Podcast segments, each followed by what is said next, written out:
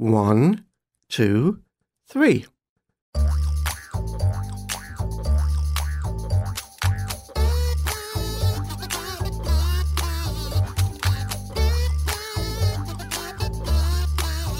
Welcome to Three Song Stories, the podcast and radio show that gets our guests talking like they've forgotten they're being recorded using the power of Musicast to transport us back in time and place. Thanks for listening. I'm Mike Kiniry. Our guest this week is Jonathan Harrison. Dr. Jonathan Harrison obtained his PhD in sociology from the University of Leicester in the UK in 2006 and then migrated to Florida that same year. He's taught as an adjunct instructor since 2012 at Florida Gulf Coast University, Florida Southwestern State University, and Hodges University. Jonathan has written extensively about segregation in Fort Myers and contributed to the WGCU documentary With a Made Up Mind, which explores the history of voter suppression in Southwest Florida. His bio says he and his wife are parents of seven cats, so that's where we're going to start. Good morning, Jonathan. How are you? I'm doing great, Mike. Thank you. Thank you for doing this. I appreciate it. Oh, I'm really looking forward to it. So, um, uh, you have seven cats. I have seven cats, yes. We've accumulated them over the years. Can you name them all quickly? I can name them uh, Harrison, Mouse, Mystic, Ruby, Spike, Mina, and Velvet. Vel- Yeah, Velvet is a Russian blue, yeah. nice job. I have to just play a bit of sound from uh, when I talked to Paula Poundstone on Gulf Coast Life. Let's let's listen to that real quick. Okay. How many cats do you have? 14. How quickly can you name them? Oh, I can name them. Um, let's see. Who do I have? I have Clue. I didn't say it was quick. Uh, uh, Clue, Severus, Hardy, uh, Harrison, Bell. Um, let's see. Tonks, Brittle, um, Fez, named after Mrs. Fezziwig. Uh, um, ShamWow. uh oh, now I'm getting down to the uh, nitty gritty. That's nine. That's nine. Oh, jeez. Okay, this is really getting difficult. Uh, Theo, Wednesday. How many am I? Eleven. That's eleven. Uh oh, this is not good. Oh, someone's going to be so upset with me. Um. all right, maybe that's as far as I can go for now. I, you know, Okay, I just, well, I, I panicked. Thank you for bearing with me on that. When I saw all your right. seven cats, I was like, I have to harken Oh, back that's great. to. Um, could you imagine having seven more? Um, probably yes. Yeah. Yeah, I think our house is big enough almost for for 14. but I think the cats themselves would get stressed. Yeah. the cats are very territorial and they don't want to share space. Hmm. One of Um, the cats I have in my family is named Hardy, so that's nice. Right. I, I'm not. Yeah, I've never heard that name before for a cat. Oh, uh, Dr. Harrison, you're like, what Yeah. on earth am I in for here? Yeah. Um, okay, let's get to the actual show. Oh, yes. I, I should also tell you the uh, English slang name for mog- for cats is moggies. Yeah, well, explain that. That comes from Maggie. Uh, Maggie was a, a, a person in folklore who had hair like a cat. And so uh, cats became Maggies, and then it was transformed into Moggies. So it derives from Maggie. Moggy, M O G G I E. That's the one. Huh. So in the UK, everybody would know what a moggy was. They definitely would. Okay, that's what I learned today. Um, so, where did you grow up, and how would you describe the musical background of your childhood? I grew up in a town called Barnsley. It's about 200 miles north of London, 35 miles east of Manchester. It was a very traditional coal mining community. Both of my grandfathers were coal miners. Um, the music was mainly just top 40 charts because my, my parents would just play, play top 40 radio. We had some records in the house, which I'll talk about, um, but it was mainly top 40 radio.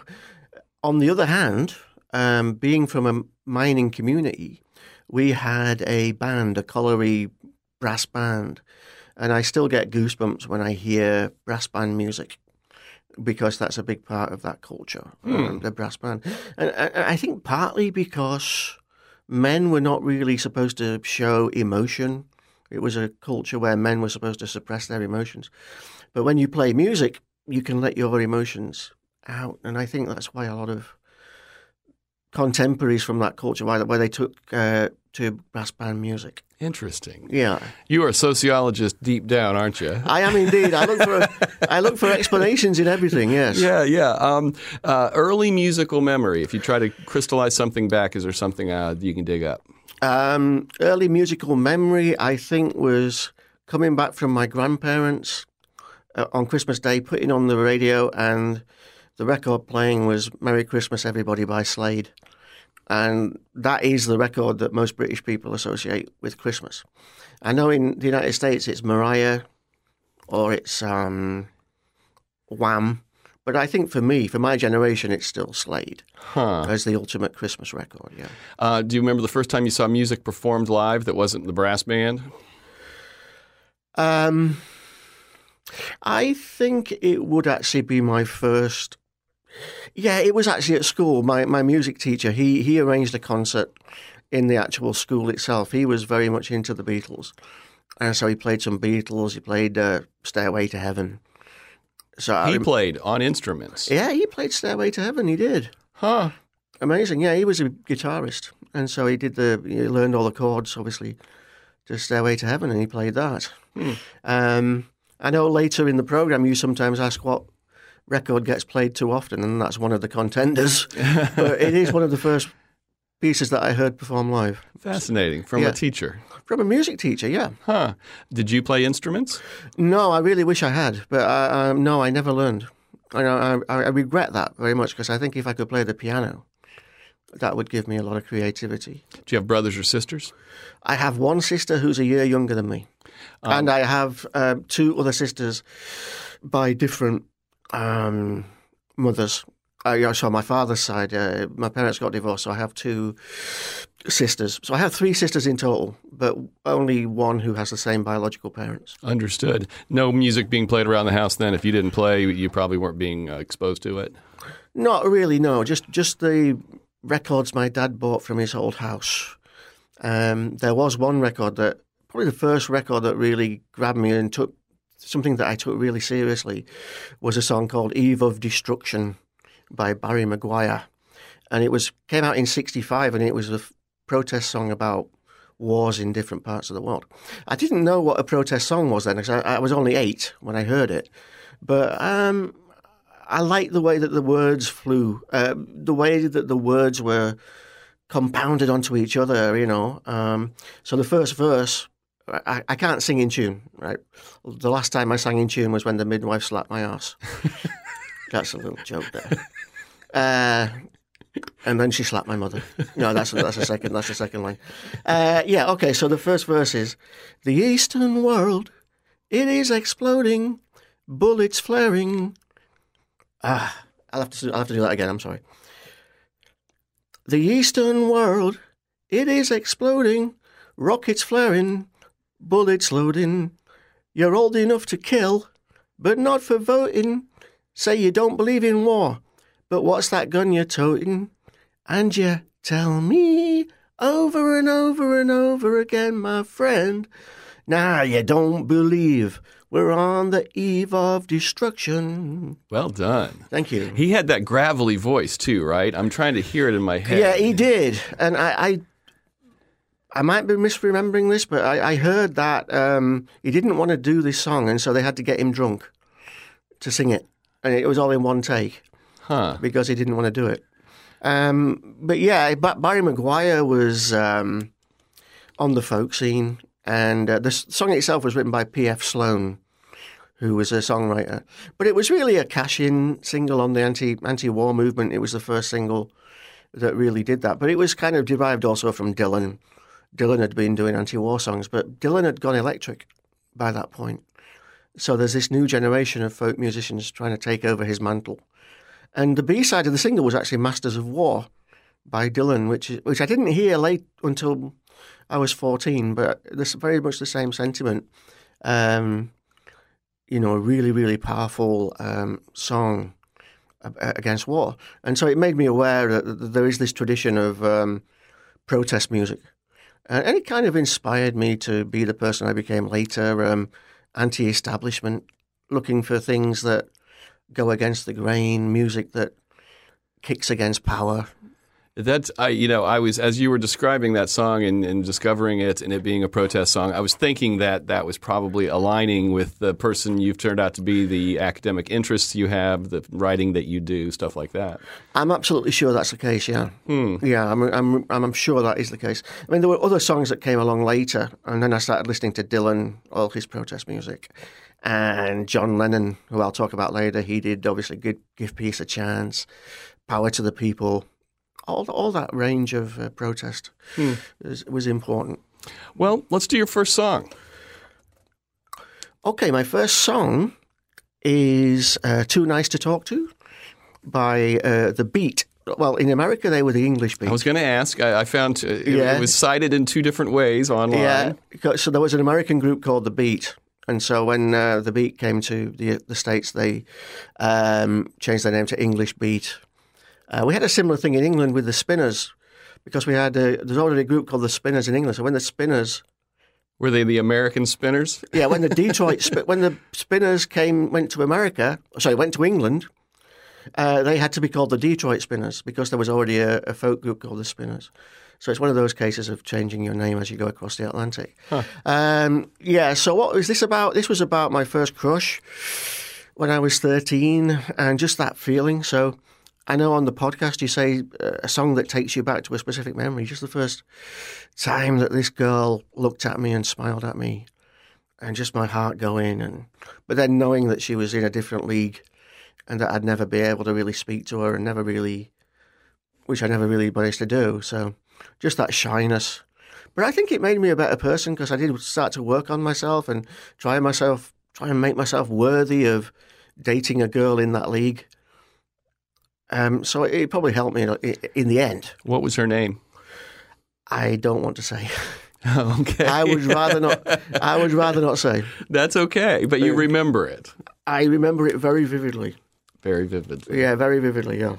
Um, and this song was something that was happening around you at that time, like sort of connect those dots. Yeah, it was. Um, a very important musical movement in the late 70s was called two tone, and it was music made by uh, bands that had both black and white members. And the reason why that was important was because in 1976, Eric Clapton had made this very racist speech at one of his concerts. And Brit- British musicians formed a movement called Rock Against Racism, uh, where they would make, make concerts uh, protesting against racism. And one of the gestures, one of the trends that that resulted from was bands with both black and white members. Uh, the most important one was a group that we actually went to see. My wife and I went to see them four years ago, and they were the Specials. Um, unfortunately, their lead singer recently passed away, Terry. But that was an amazing gig. We went to see the Specials in Atlanta in 2019, um, and that was brilliant. Uh, the English Beat were very similar to the Specials. They they were influenced by Jamaican music, by ska, which is a Jamaican art form, and they blended ska with punk. Punk was extremely important in England, probably more than America. Um, punk was important because it blew away uh, what we called the old farts. So the Rolling Stones, Rod Stewart, they're the old farts. They're And- really the old farts now. Yeah, yeah. they're, they're the old farts now. They were yeah. old farts 50 years ago, and they're fo- older farts now. Yeah, that's right. They, they were they were dinosaurs, dinosaurs, and punk swept all that away. What punk also did was it allowed independent labels to flourish, and music is always better when you have a lot of independent labels, and so that's what punk did. It unleashed all that energy, and the beat when you listen to the song. The guitars, the um, saxophone, so really driving it. Tons of energy in this music, and it's that blend of ska and punk which is really brilliant. And and I loved it, and I still do. Uh, the police. Yes. I know you like the police. Yes. They had that as well, but they weren't signed to. They, they were signed to a major label, Right. so they had they had a little bit of. Um, you know, opposition from the music press, uh, and Sting was often thought of as being a bit of a prick, um, for whatever reason. You know, egomaniac. But what I love about the police is the drumming. The drumming is brilliant. Yeah. Um, on the way here, I was listening to uh, 80s radio and they played uh, Wrapped Around My Finger. Uh huh. That's a great song.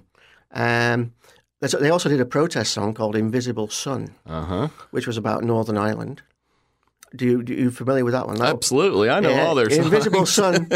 yeah, Invisible Sun was their. It was a very brave single because it was their first release from that album, and it was the first one that they did that didn't go to number one. They had four number ones.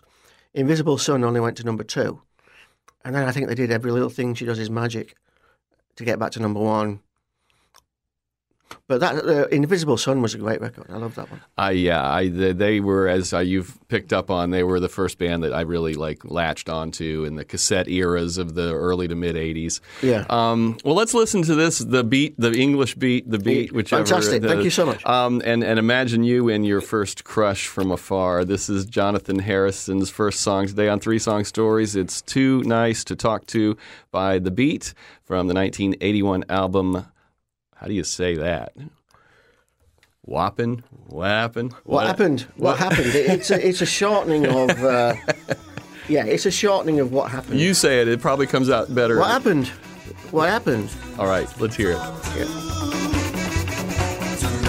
So yeah, ha- uh, having heard the lyrics now, I, I understand the connection to the "She Who now shall not be named." Right, that's the one. That's the one. was the last time you listened to that song? Oh, probably six months ago. Yeah. Yeah, I, I do play it a, a- couple of times a year, I think. Um, and sometimes it'll come on in the car anyway because I listen to eighties. Uh, it's called First Wave, Sirius X- XM channel thirty three, First Wave, eighties indie alternative. And this would be right in that, Oh, right in the middle of that. Million percent. Huh. Yeah, a very, very creative period in our history, uh, 1979, 1980, because they were all on independent labels and they were um, making something that was very new. Huh. Yeah. Um, so high school, where'd you fit into the scene in high school? Um, And well, when you and, and clarify for me, so you come from a, a small town in Yeah. the UK. Does everyone in that town just go to that school, or how does that work? Oh, Here no. it's all you know. We're all no, we had um, we had several schools in the uh, area, but it was done by catchment area. So my school, my high school, was served by three villages. Children from three villages went there. Um, musically, there was a big split between mods and rockers. You know, you think of mods and rockers as the 60s, but I actually grew up in a different mods and rockers phase because in 1977, uh, the Jam, they became very famous. They were a mod group and they loved, they modelled themselves on the Kinks, who were the original mods. And then the other group was the Rockers. Um, we had a heavy metal thing going on uh, in Britain at the time with Motorhead and so on. And I think I sided with the Rockers. but I probably made the wrong choice because I think the, the mod music, the jam and so on, I think that music has survived a lot better. But being 14, I thought, oh, you know, I've got to be heavy metal because it's more macho. And, you know, I don't want people to think I'm effeminate by listening to the mod stuff. So, So Yeah. y- y- another sociological decision. yeah, yeah, n- not at the time, but um, yeah, it's just the friends you fall in with. Are they, uh, um, they were all rockers, and so I, I went with that. Did you see any uh, shows while you were in high school, or was that uh, not quite yet? No, I didn't. No, you know, no. The first gig I went to was the Smiths in 1985, and it was a tour called Meat Is Murder. I actually became a vegetarian for about two years, but then I I- Because of that show?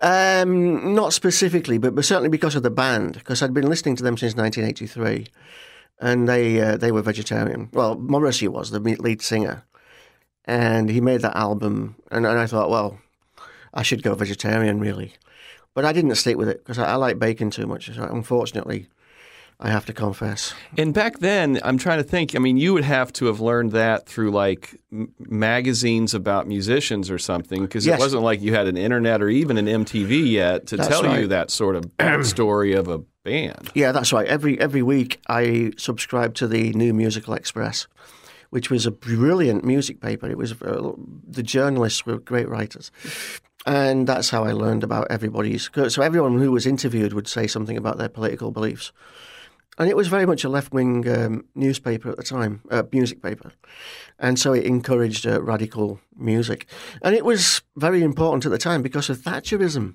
Thatcherism was becoming so culturally dominant that we needed an alternative, and the Smiths were saying F- you to Thatcherism, so they were they were very important.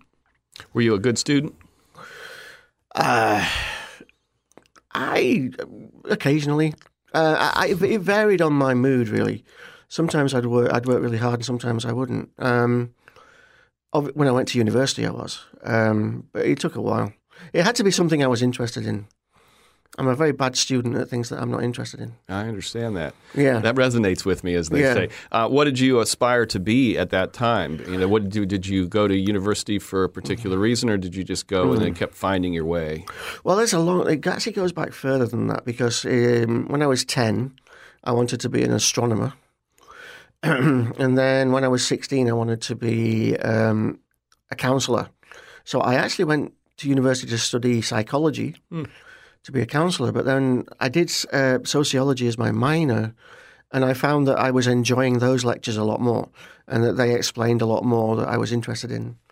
Um, and so I switched, and then I became a sociologist um, purely on the basis of uh, those lectures and the reading. It just hooked me in.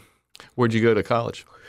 I went to Leicester, University of Leicester. That's um, historically um, one of the oldest sociology departments in Britain. Um, they specialised in sociology of sport, um, race, gender.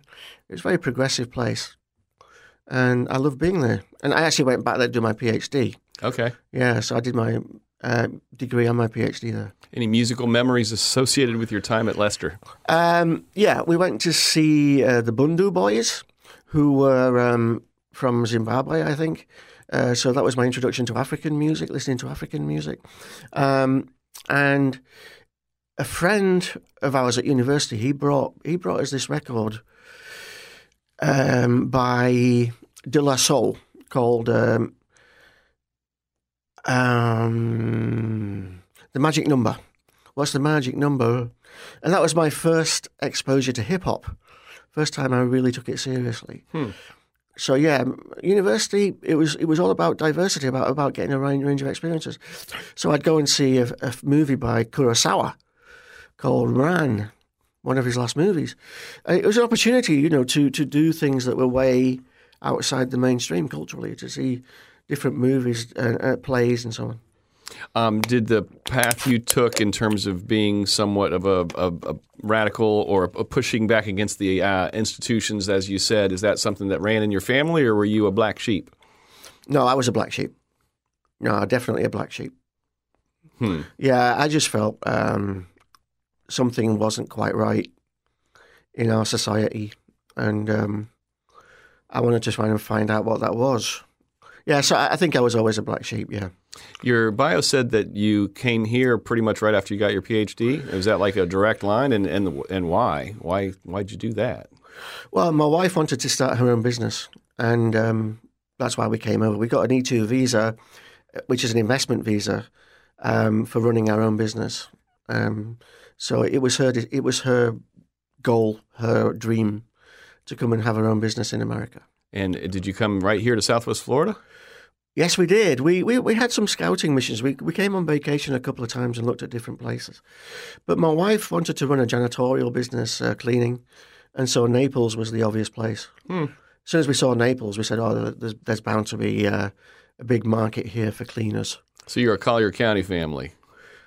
Collier County. All the See, I, I live in Lee County, and Yeah. Mm. I've lived here since I was a, a little kid, and I hardly ever venture south. yeah, it's it's kind of two different two different wavelengths. Um, yeah, it is.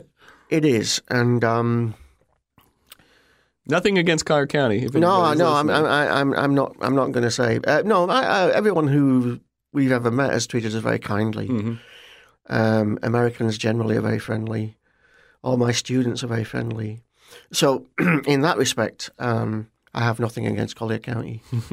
yeah, What? Uh, when did you move here? 2006. 2006. So you've been here since, okay, so about 17 years. Okay, well, we'll get to what you've been doing since you got here in a little bit, but let's do this Beatles song next. Yes. Okay, so um, I didn't really listen to the Beatles until John Lennon was killed. Um, my Huh. my mother loved the Beatles. She her favorite song was "Thank You, Girl." Were they too mainstream for you? The Beatles? No, they they th- no no no. I'm they, just trying to figure out. I mean, you're you're like a British guy who Yeah, yeah, been yeah. there during the Beatles. no, what happened was um, in the seventies, the Beatles actually went out of fashion. a lot. Um, they they just weren't being played. You know, they were seen as um, something from the past, not relevant to the present. But then when John was killed, all their music came back, and um, I I went out and bought Strawberry Fields Forever, and it completely blew me away. Um, not just because it was so brilliantly arranged and the singing, but I think because it was about an outsider. Um, no one, I think, is in my tree. I think it must be high or low. What that means is uh, I seem to be here, stranded, isolated. I'm looking at the world from the outside. And that's how I see sociology. We're looking at the world from the outside. Um, so he's in a tree, he's looking down, and he's kind of outside the world and he's trying to sing about the world as from where he sees it. Hmm. Um, did you know? Um, you said you didn't really listen to the Beatles because they'd gone out of fashion. Did you know that they made music that sounded like that, or did you really only know their earlier stuff in your like? Did to you were the Beatles not suddenly you put this on? It was like, holy cow, what is this stuff? Ex- that's exactly correct. Yes, um, I knew about the. Um, yeah, yeah, yeah. I knew about that. I did know about Hey Jude because um, on the 21st anniversary of ITV, a television company, they played the uh, appearance of the Beatles on the David Frost show where they performed Hey Jude. So I knew that song. That's but that's the only late song that I knew. Um, but then I bought I bought um, a compilation of their 67 to 70 material, and Strawberry Fields was the first track on it, I think. Strawberry Fields, Penny Lane, A Day in the Life, um, Lucy in the Sky with Diamonds. All fantastic tracks, and all by this one band, you know. And you were like, oh, I've got some catching up to do. I got some catching up. Yeah, it took me about five years to get through all their albums. Oh, well, let's listen to it. I haven't listened to this song closely in good headphones for a really long time, so this will be nice. This is Strawberry Fields Forever, a little band called The Beatles from their 1967 album Magical Mystery Tour. It's Dr. Jonathan Harrison's second song on this week's episode of Three Song Stories. This is Biography Through Music. Can you remember where you were when you were listening to that? I think I was at home and it came on um, breakfast radio. I'm just thinking, what is that? Yeah, it was it was completely different from anything on the radio. Um, you said you spent about five years catching up. How did you catch up? Did you have to go out and buy, buy records and stuff, or you know, what, I'm trying Yeah, to figure out I, what, um, that was like the '80s, right? Early. Yeah, I had to save up my pocket money because I was only 14. Um, so once I had enough pocket money, I'd just buy the late, um, the next album on my list, and that's how I caught up. Um, What did the uh, the the mods and the rockers think of the, you diving back into the oh no, they they um, they thought I was I was stupid. they said, "What what's going on?" Yeah, yeah. I think I was the only Beatles fan at school. I never met anyone else at, at school who was into the Beatles. Not till I went to university. Hmm. Met a couple of guys there who were big Beatles fans, and that that was great. That's such an interesting little look into the Beatles in the UK, and a British person is like, I would just assume that you all were just Beatles crazy, but I no, guess no, not. no, no, not, not at all. Not at all. I think I think the Beatles were bigger in the United States um, because you had the uh, the movie. There was a movie made of um, Sergeant Pepper, and there was um, a, an album compilation album. But we, we weren't part of that. We we didn't take any interest in that really. Hmm. I've uh, because of this show, I've because I've never been super into the Beatles, but. I've learned a lot about the Beatles, and I've listened to a lot of Beatles because of this show. Yes. and I've grown to appreciate them much more just in the past four or five years. Well, that is great. That is great. It's never too late. It's never too late to learn with the Beatles. I had a guest on the other show I host, a guy named Bob Kealing, Yes. um, who wrote a book about the Beatles in Florida. Right. Because when they came here, they did their Ed Sullivan appearance in New York. Then they flew to Miami, and they Mm. Yeah. did the Ed Sullivan show from Miami the next week. Yes. And they spent more time in Florida. I think it was 64, I think, was, um, than anywhere else in the country. And so Mm. Yes. Mm. he wrote this whole book about like uh, the, the the the cop in Miami who was assigned to be their Yeah. protection and the hotel stories. And Mm. It was really interesting. I should loan it if you want to read it. I've got a copy of it. Uh, I'll, I'll look for it. Bob Kealing. Bob Kealing, yeah. Right. And have you seen McCartney 321 by chance? No, I haven't. No. You should check it out. I should check. I should check Paul out. Yeah. It um it's not just about Paul. It's really because uh, he sits down with Rick Rubin and they've got the master tracks of all these Ah. songs, and they're, it's just literally them sitting at a soundboard, Right. And they'll pull up a Strawberry Fields and they'll start isolating all the different tracks, and Right. you get to really appreciate Excellent. the craft of what Ah, they did. fantastic. Is, that on um, Netflix? It's on Hulu. Hulu. I will have a look. Yeah. Mm. So you do listen to a lot of Beatles? That probably doesn't fall into your, Yeah, your do, 80s, your, your early No. 80s indie punk uh, uh, channel. No, it doesn't. No, I, I listen to the Beatles a lot. Yeah, I'm actually doing research for um, Mark Lewisohn, who's the biographer of the Beatles. I do little, little pieces of research for him now and again. Hmm. So that that also keeps me into my Beatles. So, since moving here, you've been teaching at FSW, FGCU, and Hodges. Yeah, I'm, I'm an adjunct, so I, I, I move around. Tell tell us about what you what you teach. Uh, I teach intro to sociology, um, which is the basics of what sociology is, which is teaching students to understand how we all live in a social context. That social context is shaped by the history of our society. Our opportunities are often limited by the history of the group that we're in, um, the nature of systemic racism, systemic sexism. Although we may not be allowed to teach that much longer, Yeah, we'll see how it goes. yeah, Uh, if not, then I'll have to reframe it. But yeah, um, how structures and processes that are outside the individual person shape their lives. What has it been like for you as somebody who teaches issues around race and systemic racism and things like that? As we've watched, like the CRT boogeyman appear, and and you know legislation literally being passed to try to to keep that kind of stuff from being talked about. If I don't want to be too broad about it. Well, I think I just reframe it in a different way. And um, I tell students that they, they, they're free to criticize, they're free to think critically about any theory I present. they don't have to accept any theory I teach them. It's purely giving them a different perspective. So if you imagine that a house has so many windows, throughout their childhood they've been taught to look through certain windows. And I'm just giving them an extra few windows. I say, look at look at the world through these windows, and you might find something interesting there. But there's no compulsion. So there's definitely no there's definitely no um, no attempt to um, convert them in any way. You know, the the accusation that we're we're sort of um, I forget what the word is, but indoctrinate. The idea that we're trying to indoctrinate them is is, is not correct. Hmm. Yeah. I first, I think, interacted with you. I may have met you once before this, but we did that Zoom call. We did. Uh, when the it was the sort of the first draft of the With a Made Up Mind documentary, which has now been fleshed out fleshed out further. Yeah. Um, you participated in that. It's a WGCU created doc. It talks about the history of the black vote in Southwest Florida. Tell us a little bit about that and about your participation in it. Well, when I came to Florida, um, and when I read about the history of racism across America, Florida was often excluded. And, and I, I wondered, well, hang on, Florida is in the South. Wouldn't there be some record of, of racism here? And there wasn't, there, nothing had been written. So I decided I would be the researcher who would break that ground. And so I went to the library in Fort Myers. I read all the uh, news press articles going back. I looked at the deed records, and I was able to piece together how racism evolved in Fort Myers. Um, it was actually before the railroad came in 1904. There was actually greater tolerance, uh, greater harmony between the white majority and the African American community than later. After 1904, I think a lot of people came down by train from the traditional um, white supremacist areas, and then they transformed Fort Myers into a white white supremacist town.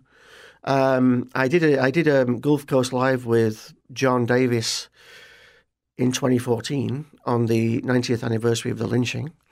Um, also did a work with Evan Dean, NBC Two, on the lynching, uh, uh, trying to get a memorial for the victims.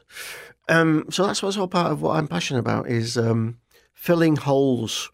You know, no, noticing a gap in the record and saying that needs to be filled. We need to find out what happened there.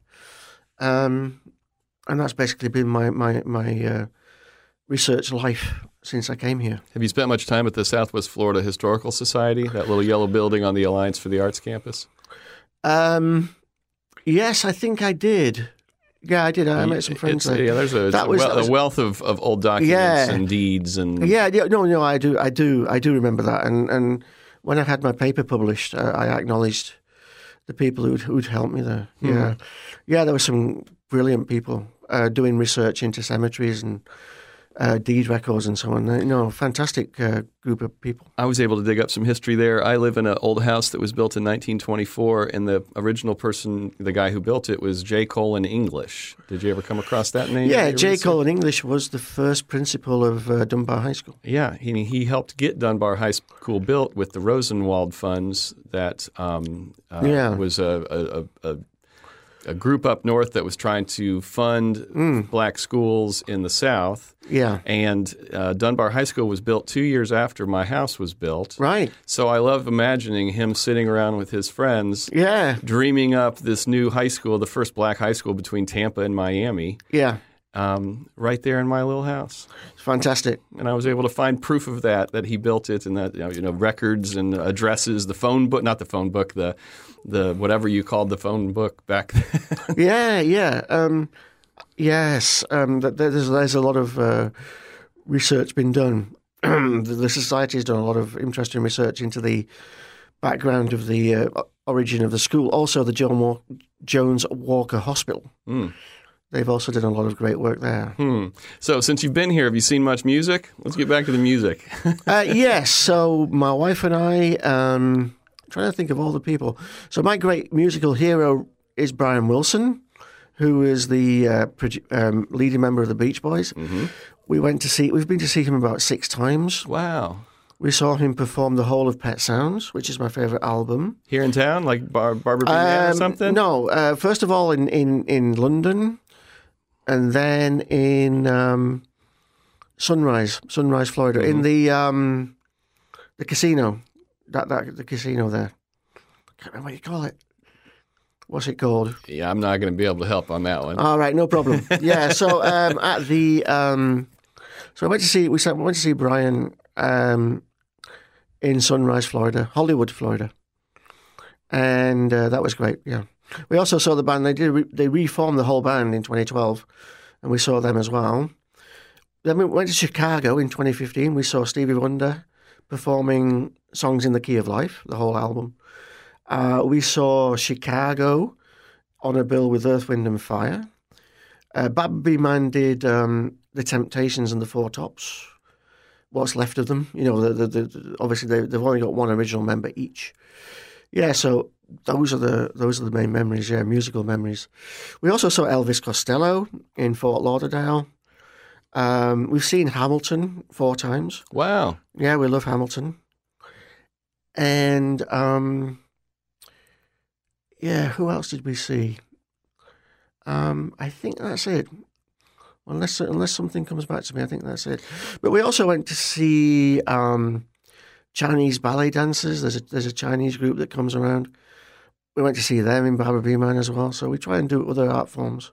Speaking of Stevie Wonder, Yes, you were just in his presence recently. last week. Yes. Tell us about the, the Tom Joyner Foundation Fantastic Voyage. Okay, so Tom Joyner is a philanthropist. Um, he raises money for historical black colleges and universities. He runs a cruise every year, um, and he invites various soul artists or hip hop artists. So this year they had Stevie Wonder, they had the Isley Brothers, Lauryn Hill, um, Busta Rhymes. That was amazing. But the thing we enjoyed most, apart from the Stevie concert, was Ship Church. So every morning they had Ship Church with a gospel gospel singers from all over America. Absolutely fantastic. And on the fourth morning, I was able to address the church. And that was very moving for me, very beautiful. Yeah, the thing you sent me said that it was one of the most impactful moments of your whole life. It, is. It is because um, feeling that close to a community of people who are sharing that spiritual moment, no, it's, it's an amazing thing. Um, I, I read you. You've got some blogs. Yes, you I- don't just have a blog. You've got some blogs. I, I have several. Um, and I read your your entry on your trip. It was interesting. You kind of deconstructed who, you know, how Stevie was sounding and Yeah. how Lauryn Hill wasn't necessarily that into it. And Yeah, that's right. She was uh, she was two hours late. Yeah. Mm, oh well, but she has a reputation for being late. Yeah, I'm, I'm, I'm very proud of my blogs. I put a lot of effort into them. um, is that a cruise you've been on before? Is that part of your routine, or is that a whole new thing? no, it was the first time. Absolutely first time. I'm sure we'll go again Is it an annual thing? every year. Yeah, Huh. Where'd you go? Is it a, play, a cruise that goes somewhere, or does it kind of just? yeah, it does. It goes to Grand Cayman and then uh, Jamaica. Cool. Mm. Hmm. Um, well, you ready for your third song? Yeah, I certainly am. Speaking of Stevie Wonder, hmm we want to tell a story, or what do you want to do? Yeah, so my wife and I, uh, we met in 2001. We decided to get married in 2003. We wanted it to be private.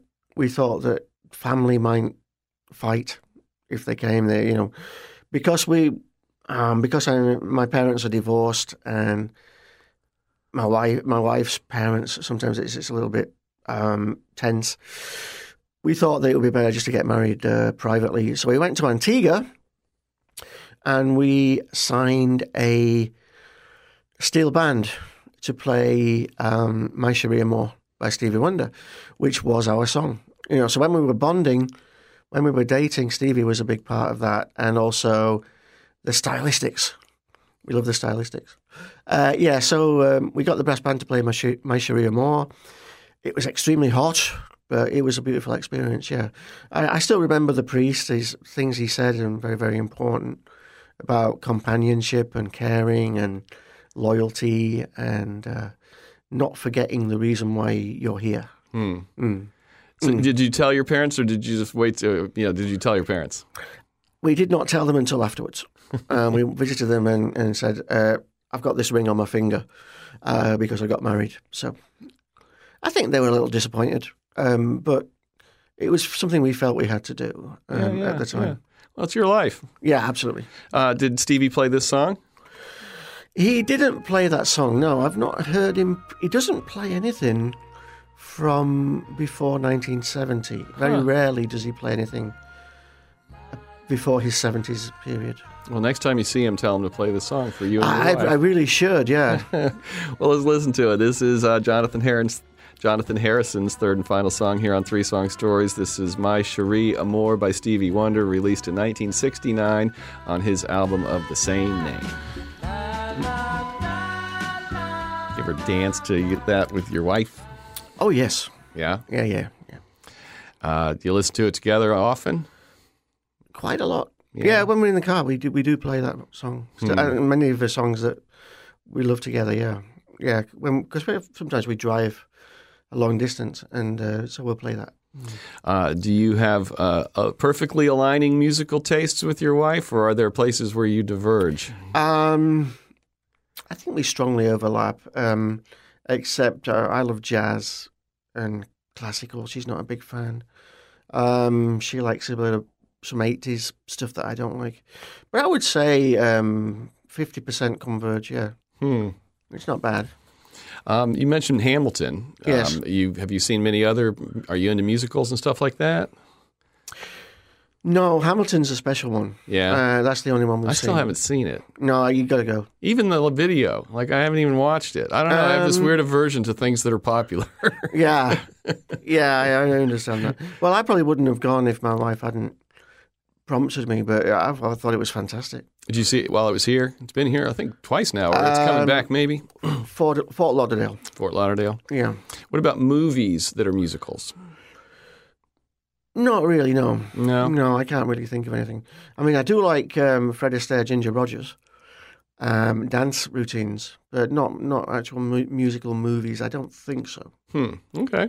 Yeah. Um, you ready for a speed round? Sure. Do you have a nickname that stuck over the course of your life that you'd be willing to share? Uh, Boney, Boney. yes. Okay. When was the last time you bought music that you could hold in your hand? That was the 50th anniversary edition of Revolver, which was about six months ago. On record? Uh, no, on CD. on CD. Mm-hmm. Do you play records? Do you own records? I do own records, but I don't usually play them now. I usually just go on YouTube.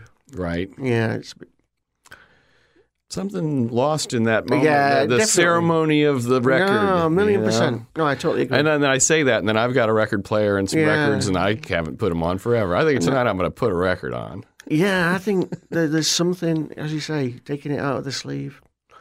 You know, Eh, yeah, we, we, we, we do we do lose out. We do lose out there. Do you do karaoke? No, no. Never. Uh, I did it once when I was very drunk, and, and never again. If you were a championship wrestler, what music would you enter with? Uh, probably "We Will Rock You" by Hmm. Queen. I think that's the that's the go-to. Um, you said that people in the UK weren't really into the Beatles. They were into the Queen, though, right? Yeah, the Beatles and the Beatles and Queen. They're they're the two best-selling album artists I think of all time. Were you into Queen when Queen was being, you know, Uh, yeah, I bought the, no, I bought their greatest hits album uh, when it came out in 1981, and I did like them. Um, then I went off them, and then I think man, today I'm kind of coming back to them. yeah. Um, I my brother listened to like nothing but Queen in the Right. early '80s, right? and I I thought he was crazy. Yes. I mean, he listened to nothing but Queen for Yeah. years, Yeah. and then later in life, I was like, "Oh, wow, you really had it right, Joe. They're awesome." They are. They're they're brilliant. They're really clever at how they put things together. hmm Really clever. And uh, Freddie, he had a real operatic mind. You know, he, he, he- the closest that rock bec- comes to opera with him. You know, he's like singing. Yeah, he's a, he was an amazing artist. Uh, what's your favorite thing about George Orwell? Orwell is his openness and his honesty. Jared's looking at me like I'm crazy. There's Now a reason I there's a reason I asked that, right? Okay. You listed well, your hobbies. One of your hobbies is George Orwell on your blog page. yeah, yeah. No, I um, was about to say yeah. that's one of the weirdest questions you've asked on the show. no, I like I like George Orwell because he's very very open and honest, and he's willing to change his mind. Because he was originally a pacifist, but then the war broke out in 1939, and he and he supported the war, right? Because he realized that Hitler was someone who had to be defeated. So he was willing to change, you know, change his position, even if it cost him his friends, you know. So he was a man of principle, uh, George, and he was a great writer. You know, if you want to teach a kid how to write, you give him Orwell because he's very clear. His prose is really clear and beautiful. I went on a really long road trip last year, and I listened to 1984 Unabridged all the way through on the way there, Mm. and then I listened to uh, what's the Huxley book that's often compared to it. Um, Um, drawing a blank. which one? Um, Well, it's it's the two version of dystopia. You got 1984, which is the Yeah. authoritarian dystopia, and you've got yeah, the Aldous Huxley book called, Mm. Which is the make life so pleasant we don't mind version of authoritarianism. um, Is it Brave New World? Brave New uh, World. Brave New yeah, World. Yeah, sorry. that was coming into my head. Yeah, Yeah. Anyway, um, he also did. Um, I think it was Huxley who did the experiments with LSD. yep, yeah. yep. Doors of Perception. I think. Uh, Doors of. Perception, uh, Yep. after which the band was named. Yeah. There you go. Jim Morrison named his band after the Doors of Perception. Another random question. Ready for this one, Jared? Yeah. What's your favorite favorite bird? My favourite bird is oh, it's a lapwing. In uh, in in the UK, there's a bird called a lapwing, which is really beautiful. That's my favourite. Uh, in, in American birds, probably the roseate spoonbill. Oh, Such a beautiful bird. do you have a bird on your bucket list as a bird watcher that you have not seen with your own eyes yet? Um, I'm not sure.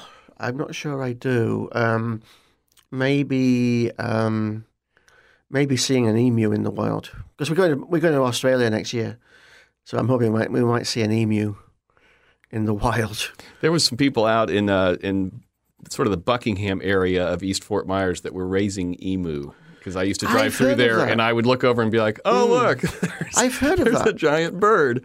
Yeah, I've heard of that. And that's not really in the wild per se. It's, No, it's no. in the flesh, but not necessarily no, in the I don't wild. think so. Um, if you were a cocktail or drink of some kind that represented you, what would it be? Uh, oh, I don't know. Um, I'm not sure. Don't, you don't have to have an answer. Okay, I, I won't. I, I was going to say sex on the beach, but that's probably not good. I probably shouldn't say that. Well, you did though. Um, I did. um, if you had to guess, what would you say is the song you've listened to the most times? It would be God Only Knows by the Beach Boys. Yeah, that's a beautiful song. And uh, Paul McCartney's favourite song. Yeah, God Only Knows. Um, what activities or pursuits make you lose track of time the most? Um, I think writing. Yeah. Yeah, when I'm writing an essay, um, I lose track of time then. Um, and probably bird watching. When, when when my wife and I go out to watch birds, we don't look at the clock. We just take as long as we need. Hmm. Mm. Um, song you wish you could hear again for the first time? Um, Tomorrow Never Knows by the Beatles. That was a really transformative song because it was so amazing. There, there, there had never been any, any, any song like that before, Tomorrow Never Knows. Just an amazing piece of work. Album you wish you could hear again for the very first time? Um, it would be Pet Sounds by the Beach Boys. Yeah. Song besides Led Zeppelin that's the most overplayed song of all time, or Stairway to Heaven, rather. Um, I think it's Africa by Toto. Absolutely f- hate that record. no, it's um, it's a piece of. Shit. It really is. F***ing horrible. Oh, No, it and it's had a big resurgence in recent years Yeah. too. So you must have just been crawling the walls. yeah, it was when we were at university. That was uh, that was the song that we all agreed was the worst record ever made. Uh, and Rosanna, yeah. I mean, there have been people who defend that song, say it's a very complex uh, arrangement and you know time signature and so on. But it's a piece of. oh, let me collect myself here. um, any songs you'll avoid listening to for whatever reason besides? Um, besides those, um, no, I don't think so. I, I don't think I avoid anything. um, if you could broadcast a song into the head of every person on the planet in one big collective moment, what would you serve up to them? What would I serve up? Um, probably uh, a Stevie Wonder track, something like "Higher Ground" by Stevie Wonder, because it's about get you know uh, when Stevie did this in on the cruise, he gave this long speech about DeSantis, uh, you know DeSantis uh, making Florida such a racist uh, state, and um, "Higher Ground" is about politicians and about, they're all scumbags. Um, so I would play that. Hmm. Uh, what would your 14 year old self back there in uh, the UK think of? Think of who you are here today, living in the United States, hating on Toto. He'd, he'd, he'd think he'd, he, he would he would be very impressed because uh, he would never have imagined that that could happen. Yeah, I mean, yeah, it's just amazing to, to go from there to here. Uh, required a lot of luck, meeting my wife, um, getting a, getting the job I wanted, and uh, yeah, it, it, it, the fourteen year old me would be amazed that I got there. Could you imagine ever living back in England? No. No, I don't think so because uh, you get used to where you live. And um, I think in America you have certain freedoms uh, to move around. Um, you have certain freedoms in terms of people are more friendly um, in America than England usually. Uh, you have you can walk into a store and be a lot more relaxed perhaps than, than in England sometimes. So no, I don't think I would want to go back. Hmm. Mm. And my wife feels the same. Yeah. Yeah. Um, that's good that you guys both agree on that. That could be awkward. It could be very awkward. Yeah. Um, all right, it's time for you to recommend your three people that you'll share Well- this with that you think we can get on. I would recommend uh, three of my colleagues in the sociology department uh, because of their cultural diversity and their background. So we have uh, Ian Mej, who, who's my boss, the head of the sociology faculty. Um, he's Dutch. Um, I would recommend Mary DeWeese, uh, who's also in sociology, and Joseph Kudjo, who's uh, from Ghana. So he would have uh, different perspectives. I think that sounds great, and I love that. You know, I've been I started here as a student in uh, in '99. Wow. And I started working here in 2003. Right. And there was a time when you couldn't have rattled off the names of three professors that I just didn't even know. Right. And now we're a big enough university that there's just people I don't even know yet. So I want to meet them. So help us do that. I, I shall. I'll send them the link. Okay. Thank you. Thank you. For this week's parting tune, we're heading back a year to episode 226. Guest Randall Kenneth Jones. He's an author, podcaster, actor, public speaker, and media strategist for the Immokalee Foundation. His first song was Hit Me With Your Best Shot by Pat Benatar. It took him back to a pivotal moment in his life in the early 80s when he was a college student in Missouri and doing singing telegrams to make some money. He found out that Miss Benatar, who he described as his obsession, was coming to town to do a concert, so of course he sent himself to her backstage. Six dozen balloons. My friend Vicky is with me. We go, we're backstage. The curtain comes back, and there she is. Five feet of Benatar perfection. I was dressed as Prince Charming with my purple brocade and my 80s uh, stash and my 80s feathered hair. And uh, I sang the song, but I sang a new version, a rewritten version of Hit Me With Your Best Shot. So How was it received? she was amazing. Yeah. I put her on one knee because I was Prince Charming. She kept saying, "Oh, I'm going to hurt you." I was like, "Oh, Pat, you weigh three pounds. Shut up, sit down." You know. So I'm messing with her. She's messing with me back. I bounce her up and down. I made her sing along with me on the last chorus. But afterwards, they had taken my camera away, and I said, "You know, Pat, if if we don't get a photo, no one in the kingdom is going to believe Prince Charming was here. The kingdom. The kingdom. the camera comes back. We get this glorious photo that I treasure to this day.